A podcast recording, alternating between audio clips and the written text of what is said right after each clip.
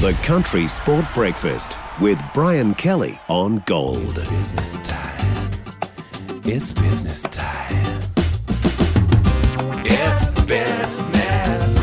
It's business time. On Wednesday morning, it's business time. We chew the fat with Phil O'Reilly, ONZM, Managing Director of Iron Duke Partners. Hope you're well, Phil.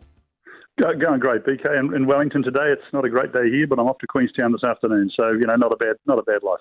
No, not really. Actually, beautiful Queenstown. Okay, we better touch on uh, three things this week. Firstly, a survey by, survey by global companion site Finder found that 51% of parents were supporting their kids over 18 in some way, with the main support being buying groceries.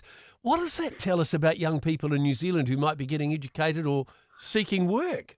Yeah, that sounds that sounds like an interesting st- statistic, isn't it? When I was a kid, my parents bought me food and gave me free board and lodging till I was about 22. As a matter of fact, different times back then. But Yeah. this is this matters to business. This kind of information. The reason the reason it does is that if you're a young kid and you're trying to get an education and you've got parents who can afford to uh, keep you at home, put, buy you food, maybe help you in your first mortgage, whatever, and you're going well, you're going great. Yeah. But if your parents aren't able to do that, if they're poor, if they don't have the wherewithal to support you, more likely you won't get that skills training. You'll actually just go straight to work because you can't afford to take the break to get the skills training, can't afford to go to university or polytech or whatever it might be.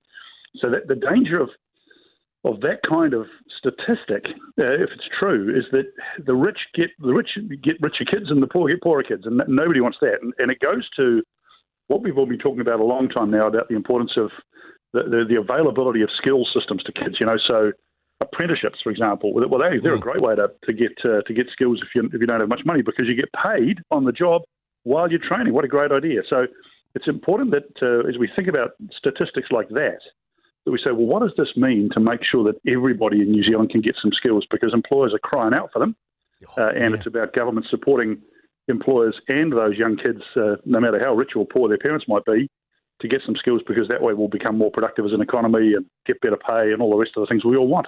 And there are so, so many jobs out there at the moment, aren't there? Yeah, they really are. But but of course, if you're unskilled, uh, if you have no skills at all, if you've got poor literacy and numeracy and digital skills, Mm. the labour market will still feel pretty close to you, as a matter of fact. Whereas, if you want to go get uh, a builder's apprenticeship, if you want to go be a plumber apprentice, well, tons of jobs for you. Just you know, walk onto a site and get, get a job. So that's the difference. And we need to make sure that you know the the, the, the wealthier parents and their capacity to support you doesn't become a barrier to you getting Yeah. skills. So you know, we need to make sure our skill systems are open to all, and uh, that's a lot of that's. Uh, you know, spoken governments, successive governments have said that's important, but actually they don't do much about it. So this is not just yet another wake-up call. As I was reading that yesterday, I was thinking, gee, it's yet another rich get richer and poor get poorer problem there. Yeah, very good point. The government's introduced their new fair pay agreement legislation to Parliament. What does this mean for business? There's nothing good happening here for the business community, I can assure you. Fair pay agreements are just another way of saying national awards. And you and I, and, and some of the listeners, no doubt, will be old enough to remember the last time they were around. In fact, I used to bargain on behalf of the employers for those national awards. They were dreadful. They say if you're a cleaner in Invercargill working for a little company that is struggling along, or you're a cleaner working for a big Auckland firm, uh, you, you get paid the same, same same terms and conditions, same pay, and so on. Now, who's going to win out of that? Well, the big companies, of course, who can afford to pay it, uh, and the small companies, the little guys, the strugglers, and the people who disrupt the big guys, they'll be they'll be absolutely you know destroyed by this kind of stuff. And it'll mean also that those workers who are wanting to get a job, who are maybe a, a bit at the margins, like the, like the young kids we we're just talking about, well, they won't get a job because the, the, the price you'll have to pay to hire them will be just the same as if you're hiring a you know a much more skilled person in a big city. So these these national awards went away in 1991 for a reason. It's because they were destroying our economic productivity, they were destroying our labour market flexibility, and New Zealand needs those things because we're a tiny little country needing to make our way in the world. So I, I, I'm- I used to run Business New Zealand, so it doesn't surprise Yeah, me that yeah. Business New Zealand's totally opposed to this. They've even said they're not going to act as the employer bargaining agent, whereas they, their predecessor, the Employers Federation, used to do that. So they're really speaking to the, the employers to say, if we're supposed to be bargaining, isn't this supposed to be voluntary? Aren't we supposed to be agreeing to bargain? Isn't that what this story is all about? And the employers are saying, well, we don't agree to bargain. We, we don't like this. We think this is fundamentally wrong and bad for our economy, but the government just keeps pushing it through anyway, which means, which, which tells me they're not all that interested in bargaining. They just want to enforce terms and conditions on employers. So a lot of water to go under the bridge. I think the employers and the Nats have done exactly the right thing to loudly disagree with this thing. It's one of the worst pieces of legislation that's come to our parliament in the last 20 years. I really hope it fails. Why are they introducing it? What's the re- what's the reason, the story behind it? Well, because because they agree to with the unions, of course. So this is a this was an idea first put forward to the Labour Party conference many years ago by uh, my old friend Helen Kelly. God bless her soul, she's now dead. But mm. you know, she came up with this idea, and she wanted to return to the 1970s award systems that, that, that her father, Pat Kelly, used to bargain, and I used to bargain with Pat back in the day. And this is a fundamentally different labour market to the one oh. that we've all become used to in New Zealand. And, and uh, this was this has been a long-standing Labour Party ideological belief that they want to do this, and there's no evidence that it works. There's no evidence that it'll help anybody. In fact, the advice of their own government officials said it's not going to work and you shouldn't do it. But nevertheless, they push on because yeah. some sort of grand bargain has been struck with the the unions and, and those who uh, those who are members of the of the uh, Labour Party voting machine. Uh, finally, Phil, after 100 years of debate, Transmission Gully Expressway is now open to traffic. No doubt you've taken your BMW down there. How big a deal is that for, how big a deal is I hope you didn't get a shattered windscreen. How big is it for New Zealand? oh, mate, well, I, actually, the first time I drove it, I, I, thought we, I thought we finished on a good piece of news. I mean, this is absolutely a great piece of news for New Zealand Transmission Gully. Uh, it's been, as, as I said, it's been planned for, been talked about for 100 years, and finally we built it. And I drove it for the first time in fact, in a rental car, uh, so I didn't care much about the stone chips. Um, sorry, Avis. Uh, but uh, I was coming down from Auckland uh, that that, that uh, time last week when there's so much fog in Wellington. I, I was caught in Auckland, so I thought, well, bugger it, I'll just get in a rental car and drive it.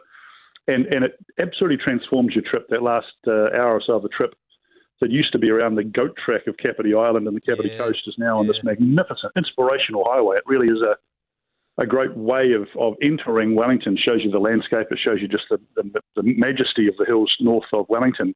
So it's good in that sense. And of course, I drove it again uh, over the weekend just to sort of drive it both north and south. But what it's about, it's yes, it's helpful for Wellingtonians like me who are going to have a much easier drive back into the capital. But it matters to New Zealand all this. What's at the end of, of, of Transmission Gully? Well, it's the Cook Strait Ferry, Wellington Airport, uh, really key national pieces of infrastructure that everybody needs to work well and now they're much more easily accessible uh, and much more productive as a result of that kind of investment. And, and uh, so this is a story that matters, yes, for the lower half of the North Island and for Wellingtonians, that's good. But like every piece of big national infrastructure, it matters to the rest of New Zealand too. So the whole of New Zealand should celebrate the fact that this is uh, this has been built and it's operating. And um, I hope the Prime Minister who um, who turned up to cut the ribbon the other day, I hope, I hope she was encouraged by the fact that Wellingtonians and everybody else is so happy with this, uh, and I hope it encourages it to actually start a road because in the five years that this, this government's been in power, they have started not one single new mm. dual carriageway road, not one. They've they've completed some that were started by Stephen Joyce and the Nats, but they haven't started one. And so I hope that uh, she's she's reading the mood of Wellington uh, and those in the lower half of the North Island because all of my mates and everybody I know are saying it's fantastic. It's such a great addition uh, to our livability and our productivity. I hope they'll be encouraged to actually drop the ideology, the anti-car, anti-road ideology, and start building some roads. I don't hold, I don't hold that much hope, BK, but you know, no. we can we can try. We can we can see if it works. Novus and Smith and Smith will be benefiting quite nicely though from, uh, from yeah, yeah. the expressway at the moment, won't they? yeah, well, it's, it's, not. Uh, it wasn't too bad as I drove it. The, the stones. It's come up on the new roads, of course, new stones. But I mean, in reality, I, I would have got my, my, my windscreen chipped uh, any number of times on that trip south uh, through the desert road and through the lower half yeah. of North Island. Lots lots of road work. So I think it's it's overstated. The point is, anybody who drives it will tell you it's a massive difference, and it's a gorgeous piece of road, and it's it's very safe and uh, it's majestic, and it showcases our country and our engineering skills beautifully, and it's it's an incredible tribute, I think, to the builders and to um, and to those whose idea it was. Phil, great to chat, mate. Enjoy your trip to Queenstown, and we'll talk again next week. Thanks, BK.